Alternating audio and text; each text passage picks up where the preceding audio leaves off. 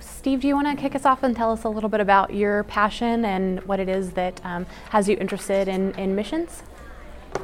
Yeah, one of the reasons we chose this theme, Everything and Nothing, uh, there's actually a, a, documentary on that. It's the discovery of uh, mankind's place in the universe, and it has it starts with the largest thing that we have discovered and goes all the way down to the smallest thing.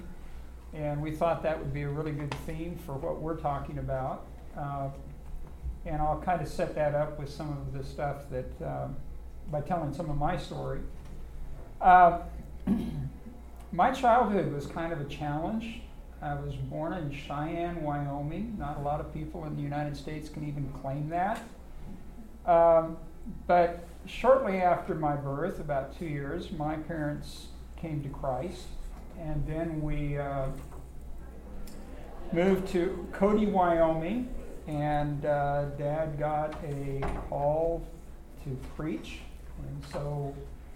In my growing up years, I have lived in Wyoming, Colorado, Idaho, Oregon, Alaska, Arizona, and then when I went to college, of course, I was in Arkansas at Harding University, and then went to Memphis for undergraduate or for graduate, and then ended up moving over to Guatemala.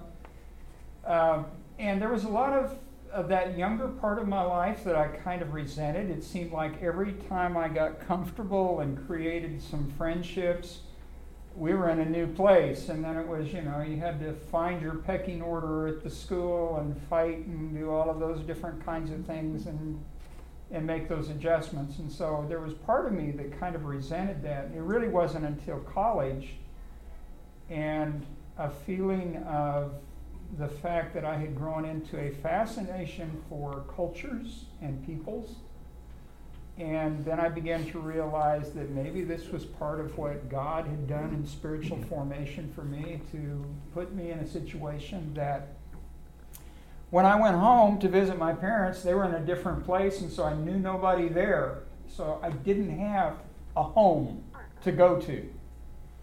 And so I felt very comfortable in just settling wherever I was at, and that became home for me.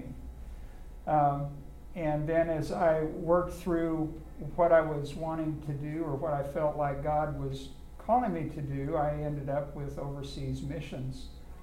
Um, and I remember I was at Harding Graduate School and halfway through my program, and I was 27 and unmarried. And I was thinking, do I want to do missions not being married? And I remember sitting in a field, and I was there, and I said, okay, God, if you want me to be Paul, I'll be Paul, I'll do that we'll move someplace. And, and I had gone several places. I'd been in Nepal, I'd been in India, I'd been in Switzerland, I'd been in Germany under uh, just internship programs and different things. But there was something that made me uncomfortable with those. Not that they themselves were bad, but one of the things that made me uncomfortable was the focus was just on spiritual development, in other words, church planting. And I thought, the gospel's got to have something much larger than that. And so um, I was I was more towards the fact that yes, salvation is something for the future, and we need to prepare people for that future. But salvation is also something in the present, and that means we need to be involved in people's lives and serving them in ways that actually improves their life today and improves my life today. So I had a doctor come through uh, Harding Graduate School, and he said, We're starting a new work. It's a medical mission in Guatemala, and uh, would you like to be part of it? So I started uh, looking at it, went to Guatemala, saw it, and unlike all of those other places that I'd been, it was like, this is where I fit. And I can't tell you why, it was just a feeling. Well, at least it was a feeling while I was on that side of it, when I went to language school, there were times that I was going, Why am I here? Uh, because of the fact that it was a, a, difficult time adjusting, learning a new language and learning a new culture. And then, of course, the irony of that was, is uh, I got out of language school and walked into the offices of the clinics, Health Talents International And uh, there was this really beautiful Latin girl that was sitting there managing the office. And uh, we started uh, having to work together because we were opening up a brand new clinic in the middle of nowhere.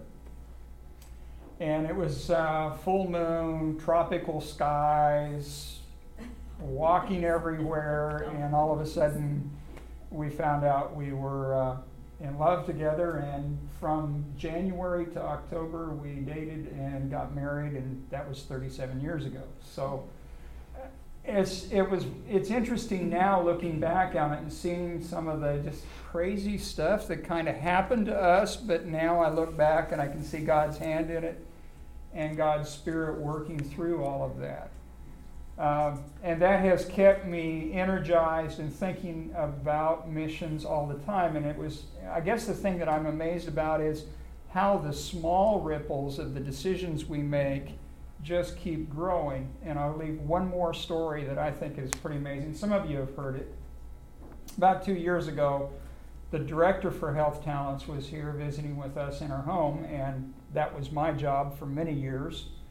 Uh, was directing the program for Health Talents. At that time that I was doing it, I think we're seeing 22,000 patients and working with churches and helping them uh, reach into communities. Well, he said, You remember, and he gave her name. He said, You remember that little girl?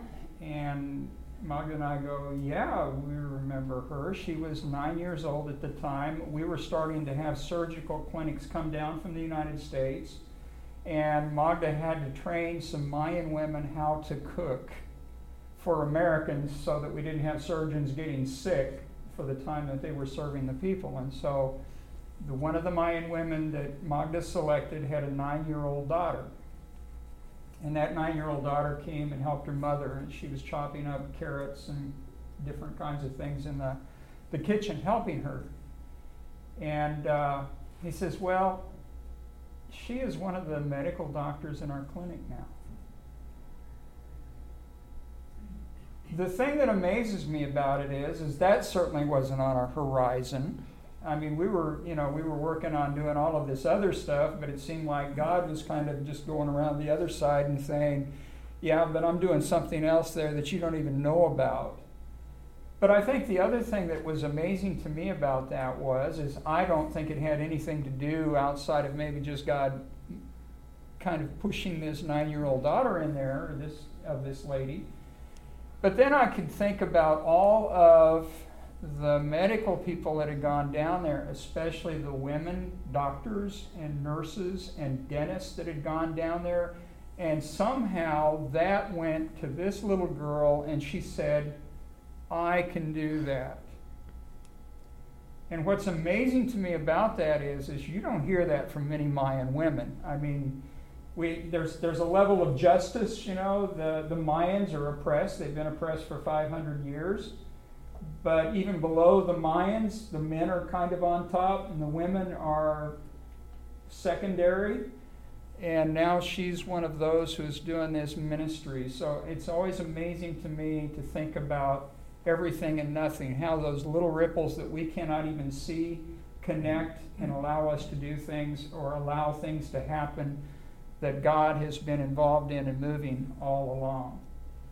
Uh, and we've done that here at Otter Creek so many times. We've had people who were accountants and businessmen and things, and I've always shoulder tapped them and I've said, I need your help in Guatemala, or we need your help in Made in the Streets because we're trying to prepare kids who grew up on the streets to find a vocation. And it was always amazing to me because these people would go, Well, I've never done anything like that before. I don't know where my place is my personal belief is is I think God, if we're open to Him, is always forming us, and the passions that we have and the vocations that we have are kingdom things. We just need to embrace that and look where God is working. So that's kind of my story of how I got involved. Um, outside of one person in their office that here at Otter Creek, I work here part time, I teach at Lipscomb and Missions.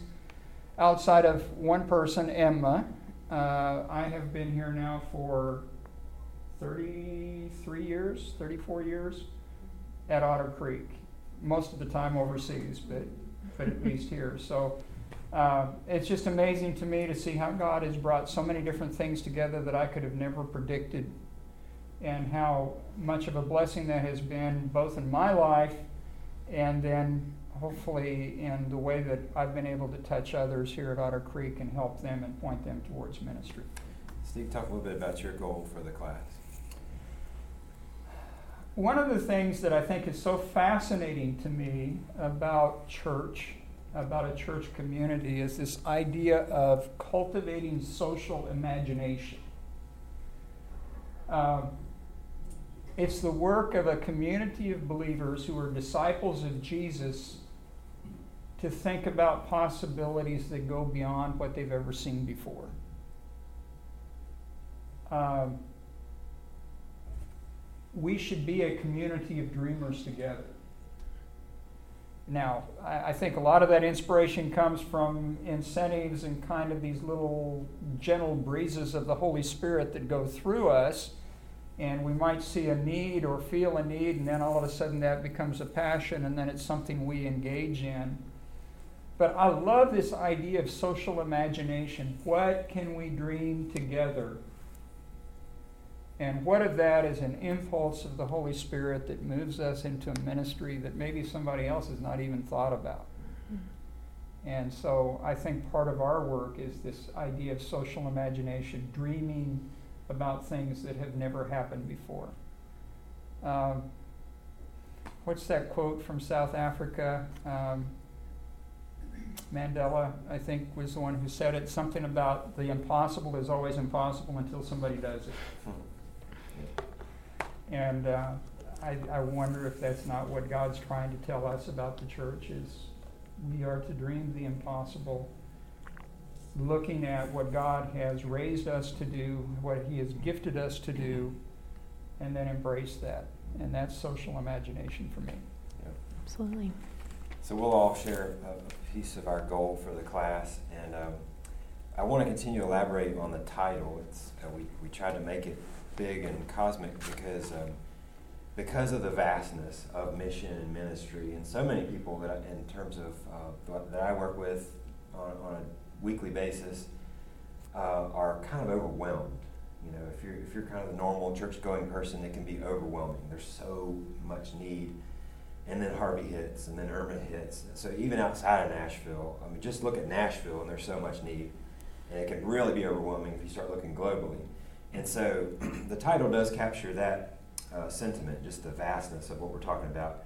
And here we are, these one tiny little speck on this tiny little speck of a planet trying to make a difference or do something meaningful. And so um, I want you to see this video. This is a f- famous, I think is the right word, um, quantum physicist. He's kind of talks on the popular level. He's a really interesting kind of guy. Ignore the subtitles because he's talking in, in English here, but really fascinating video.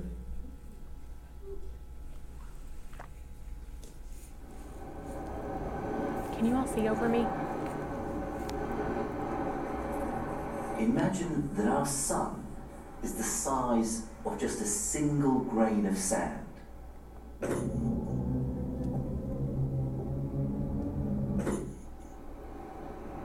Now, our sun is just one of a multitude of stars.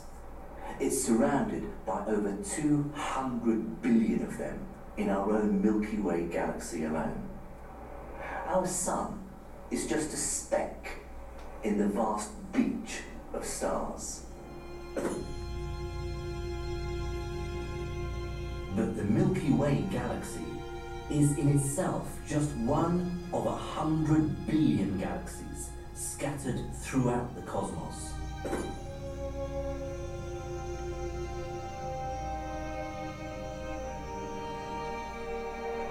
It's been estimated that there are more stars in the universe than there are grains of sand on all the beaches in all the world. Just think about that for a moment. The size and scale of the universe is awe inspiring. But as a scientist, what I find so remarkable is that the human race has managed to deduce so much about what it looks like. Let me try and put this achievement into context. From our vantage point, living on a minuscule speck orbiting around this single grain of sand, we've managed to deduce the size and shape of all those beaches. To my mind, this is one of the human race's greatest accomplishments. And I'd like to tell you the story of how we did it.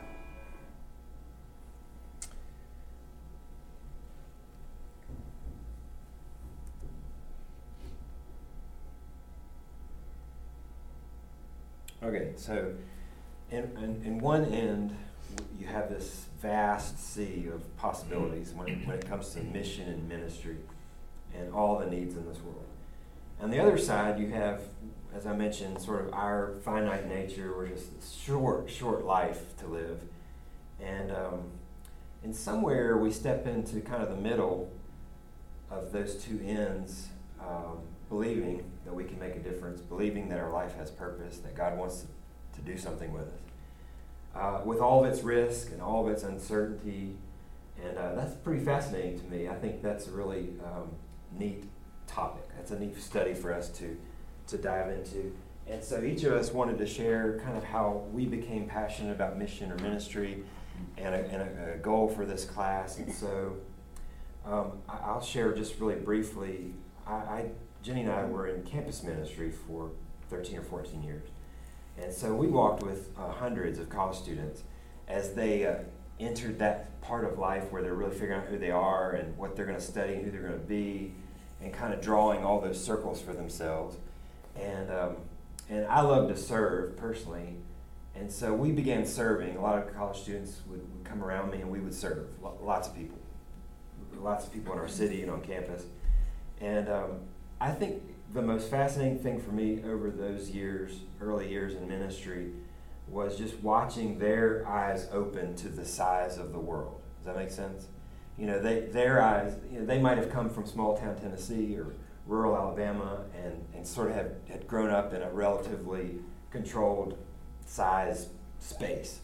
And, um, and now they were seeing that not everybody was made like me, not everybody's like me, I didn't know this group or that group existed. And so we coordinated uh, groups to go all over the eastern seaboard you know, on, on what we call local mission trips. And then we were sending teams to Brazil and um, Hong Kong and Thailand, and we went to trips all over Mexico. Uh, Jenny and I met uh, actually on a Mexico mission trip as students. So uh, we were going here and there, just sort of figuring out how we could serve, figuring out how God could use us. And I think it was in those days that I just developed a real passion for for mission and ministry. And I love, as I said, loved watching the aha moments of students as they kind of as their world grew, as their world just got a, a good bit bigger with each of those experiences, and that, that was really inspiring. Um, I think of Exodus 33, where um, where Moses is he has this encounter with Yahweh. It says, uh, "There's a place near me where you may stand on a rock." You remember the story? When my glory passes by, I'll put you in the cleft of the rock and cover you with my hand until I've passed by. Then I'll receive, I'll remove my hand, and you'll see my back, but my face must not be seen. And Rob Bell, if you're familiar with Rob Bell, does this really cool um, language study at this at this verse and under, helps us to understand that the original language points to this notion that when when the veil was removed and Moses could see, what he saw was where God just was, right? And so it's sort of the afterglow. It's not it's not that God Yahweh was this bodily form per se, and that's how the writer describes it but what, what the rabbis understood was he passes and there's this glory kind of occurs, and Moses gets to see this trail of, of glory. And um, I think that that image is what I got to see in hundreds of college students. They would go and, and they would be a part of this effort and this, this mission and this ministry. And they would come back, and a little bit like Moses coming down from Mount Sinai, they would have this glow about them and they would be so excited about what they just saw, what they just experienced, something they didn't know of earlier. And it shaped them, it changed them. They, of course, served and hopefully uh, encouraged and somehow helped um, the folks that we were visiting with. But that, that really um, stuck with me for years, and we loved helping people's vision grow. And so um, I would say my goal for this class is inspiring with transformation. Romans chapter 12 is a really uh, unique verse, and it says, I, and Paul's urging his followers there in Rome, uh, in view of God's mercy, offer your bodies as living sacrifices, you know? So kind of give yourself up, pour yourself out, serve others. Um, and, and through that, he says, you know, you won't be conformed any longer to, to the world. You're going to be very different. You're going to be transformed. And your mind is going to be renewed in that process. And he says one really interesting thing. He kind of follow, ends there in verse 2 by saying, then you'll be able to test and approve God's will, his good and pleasing, perfect will. And so this transformation process occurs when we sort of orient our life around pouring ourselves out, when we orient our life around sacrifice and mission. And so I saw that. I, I really believe that that transformation occurs when we decide to give ourselves up and when we decide to live for other people. And I think that transformation is so enlightening. When we're in the midst of that transformation, it can be so enlightening that we are a step closer to those glimpses of Yahweh, those glimpses that help us understand what His will is. I had a really interesting conversation with a guy um, after the morning service, the early service, and um, he had just some great ideas about the circles that, that I just mentioned. You know, you have vocation and family and friends, and what we're going to be talking about in this class is not just about volunteering. It's not just about going over here and serving and creating another circle, because that's a bit uh, taxing. You're already busy enough with your life, your family, and edu- education goals, and career goals, and all those things to draw another circle and to give more of yourself to things that you would love to be doing. I think what we're going to attempt to talk about is transformation that's going to occur in the circles you've already drawn. How do you become a missional person? How do you pour yourself out and sacrifice to others? How do you orient your life around God's mercies for you um, and sort of stay inside the circles that already exist? I, I think that's um, going to be something that we can emphasize in this class. So, my goal is, is I want to help bring inspiration for you as you sort of identify the transformation that's occurring in your life and in, and in the lives of others around you, because I think as you see that transformation, it kind of reassures you that God's working in your life, that God wants to use you in this vast, intimidating sea of possibility, that somehow you and, and me and our nothingness can kind of bring transformation. That's great. Tell us about yours. Thank you. Yeah.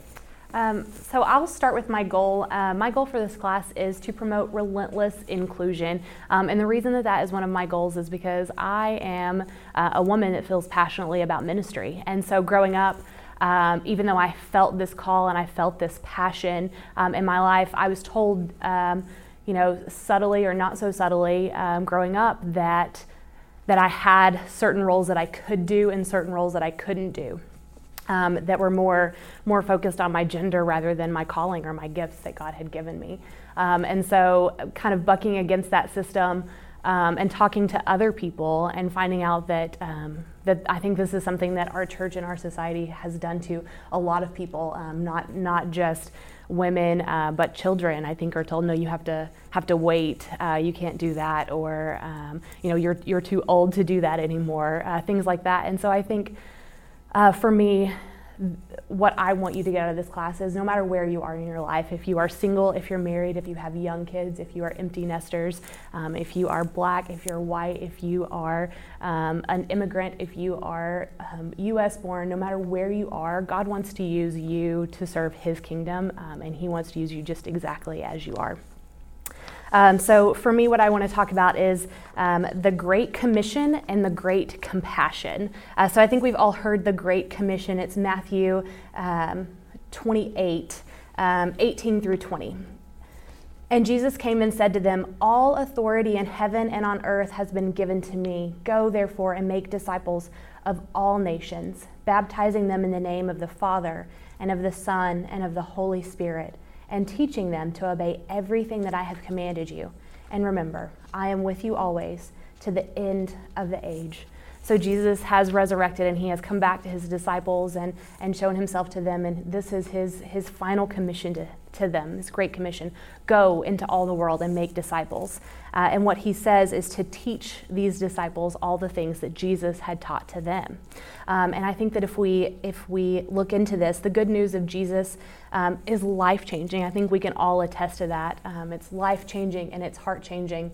And it doesn't mean a thing to most people if you're just talking about it words and actions go hand in hand when we're talking about the gospel and when we're talking about Jesus. Um, you have to have both.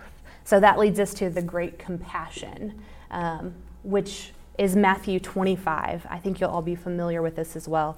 Uh, so, Matthew 25, 31 through 46, uh, or 34 through 46. Then the king will say to those at his right hand, Come, you that are blessed by my Father Inherit the kingdom prepared for you from the foundation of the world. For I was hungry, and you gave me food. I was thirsty, and you gave me something to drink. I was a stranger, and you welcomed me. I was naked, and you gave me clothing. I was sick, and you took care of me. I was in prison, and you visited me. Then the righteous will answer him, Lord, when was it that we saw you hungry and gave you food, or thirsty and gave you something to drink? And when was it that we saw you a stranger and welcomed you? or naked and gave you clothing? And when was it that we saw you sick or in prison and visited you? And the king will answer them Truly, I tell you, just as you did it to one of the least of these who are members of my family, you did it to me. Then he will say to those on his left hand, You that are accursed, depart from me into eternal fire prepared for the devil and his angels. For I was hungry, and you gave me no food. I was thirsty, and you gave me nothing to drink. I was a stranger, and you did not welcome me, naked, and you did not give me clothing, sick, and in prison, and you did not visit me. Then they will also answer, Lord, when was it that we saw you hungry or thirsty, or a stranger, or naked, or sick, and in prison, and did not take care of you? Then he will answer them, Truly I tell you, just as you did not do it for one of the least of these, you did not do it to me. And those will go away into eternal punishment, but the righteous into eternal life. Jesus taught us that being what being a disciple looks like. It's taking care of the hungry and the sick and the stranger and the imprisoned and the hurting. It's having compassion, but more it's doing something mm-hmm. about it. It's not enough to just look and say, "Oh man, I feel sorry for that person." It's actually feeding the hungry and giving water to those that are thirsty. Jesus summed up all of the commandments as love the Lord your God with all your heart, soul, mind, and strength, and love your neighbor as yourself. Jesus taught his disciples when he walked with them and he lived with them and he ate with them and he patiently explained what it was that he was about. He showed them what it meant to love God. He taught them to pray. He discussed scripture with them. And he also taught them how to love people. Jesus was the first to talk to the woman at the well when nobody else would have. He stood up for the woman who had committed a sin and was against those who were abusing power in order to prove a point against Jesus. He ate with sinners and tax collectors. He wept over the people of Jerusalem, and he called his disciples to go and teach others how to be just like that. I believe that we've all been giving a longing in our hearts to love God and to love other people. But sometimes we let excuses drown out that longing. Fear of the unknown, insecurities about ourselves and our own abilities, pessimism maybe about how bad the world is and how little we can do about it. Maybe you catch yourself saying something like, I'm too old to do something like that, or I'm just a kid, what can I do? Or who's going to take me seriously as a woman in this position? But scripture is full of people who are too young or too old or the wrong gender or the wrong ethnicity. God wants to use us all to further God's kingdom, regardless of where you are in life. My hope for this class is that you'll come out feeling empowered to make a difference and I hope that through this class you can find some practical ways, like Dwayne talked about, to use the circles that you're already in, to use the, the callings in life that you're already excited about to further God's kingdom. And I want to leave you with a quote from Teresa of Avila, who was a 16th century Carmelite nun. She says, May today there be peace within. May you trust God that you are exactly where you are meant to be. May you not forget the infinite possibilities that are born of faith. May you use those gifts that you have received and pass on the love that has been given to you. May you be content knowing you are a child of God. Let this presence settle into your bones and allow your soul the freedom to sing, dance, praise, and love. It is there for each and every one of us. Your turn. Tell us what you care about. What do you think of mission and ministry? What do you think of when you hear the word mission and ministry? I'd love to hear some of your reactions. Or perhaps what you were hoping to gain out of this Yeah. class.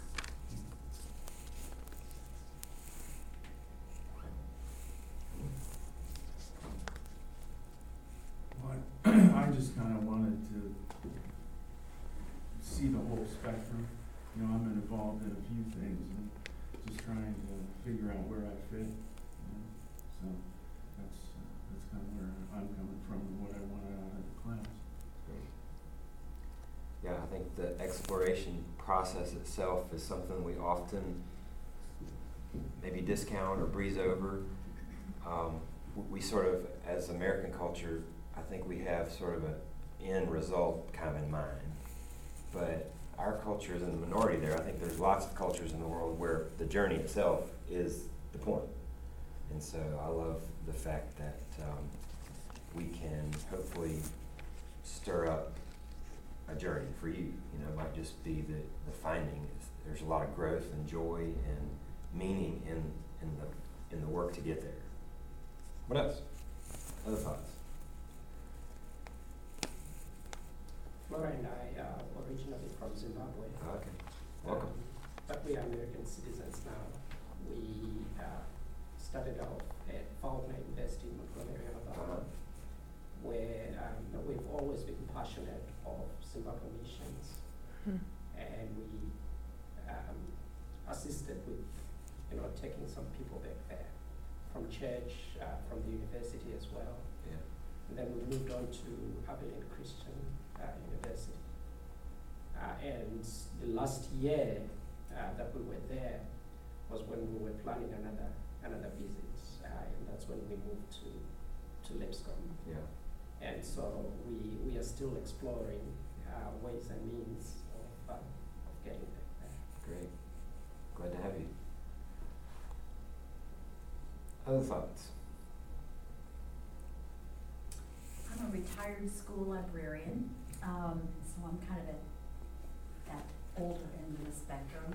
Um, uh, I've had a lot of life changes in the last few years. My husband decided to leave our marriage, and so um, God is has been working to just turn some of that into some lemonade, and uh, uh, to enable me to to think for myself of what I want to do and how I want to serve Him.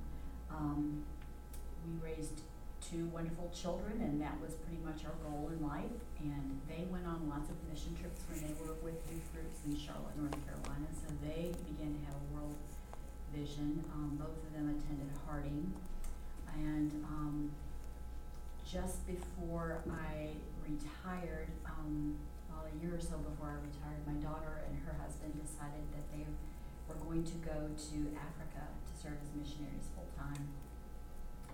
So uh, when they went to language school in France, I went ahead and resigned my position a few months early before I retired and went to France with them to watch the children while they went to language school full time. Um, and God, throughout the course of that year and a half that they were there, they, their plans changed. Their plans, God changed their plans, and He directed them in a little bit different direction. Um, but I am wanting to see how I can come alongside them in a way to help serve them. They're they're in North Africa now, and they are working. Um, they're going to have to learn Arabic, um, although Fran- the French is coming in very handy for them too at this point. But um, they are have seen. Um, they've been working with Missions Resource Network, uh, MRN, out of out of Dallas, and um, they're so there, the, there's a big plan for the whole Mediterranean rim with converting Muslims, people, and, and people that are coming out of other countries, refugees, and, Muslims that are living right there. So they are very intent on that, and I'm looking to see ways that I can serve. And, and part of me coming to Nashville, my son is here, uh, he, he and his wife live here. And so that was a big draw, of course, for me to be here and be with family. Um, but I also knew that this church was very mission-minded and very much involved in things even locally. And I know, I don't even know where to start, but I know you're the guy. And, uh, So, um, I, I love to work with some refugees and, and, you know, like I said, I'm retired, I'm still kind of getting settled in my home, but I am gonna have time. I, I have probably more time than money, um, but would like to be involved in, in working with some refugees because I hope to be able to travel from time to time to visit my daughter, maybe to stay for a few months at a time. And I don't know that I'm gonna be fluent in Arabic and really convert people, but I could help talk with people that are, you know, and, Yeah. and women my age and that kind of thing. Those, those people are coming to the Lord too. And so. Mm-hmm. I'm excited about how God can use me. Yeah, it's fantastic. That's Carolyn, great. right? Yes. Yeah, great.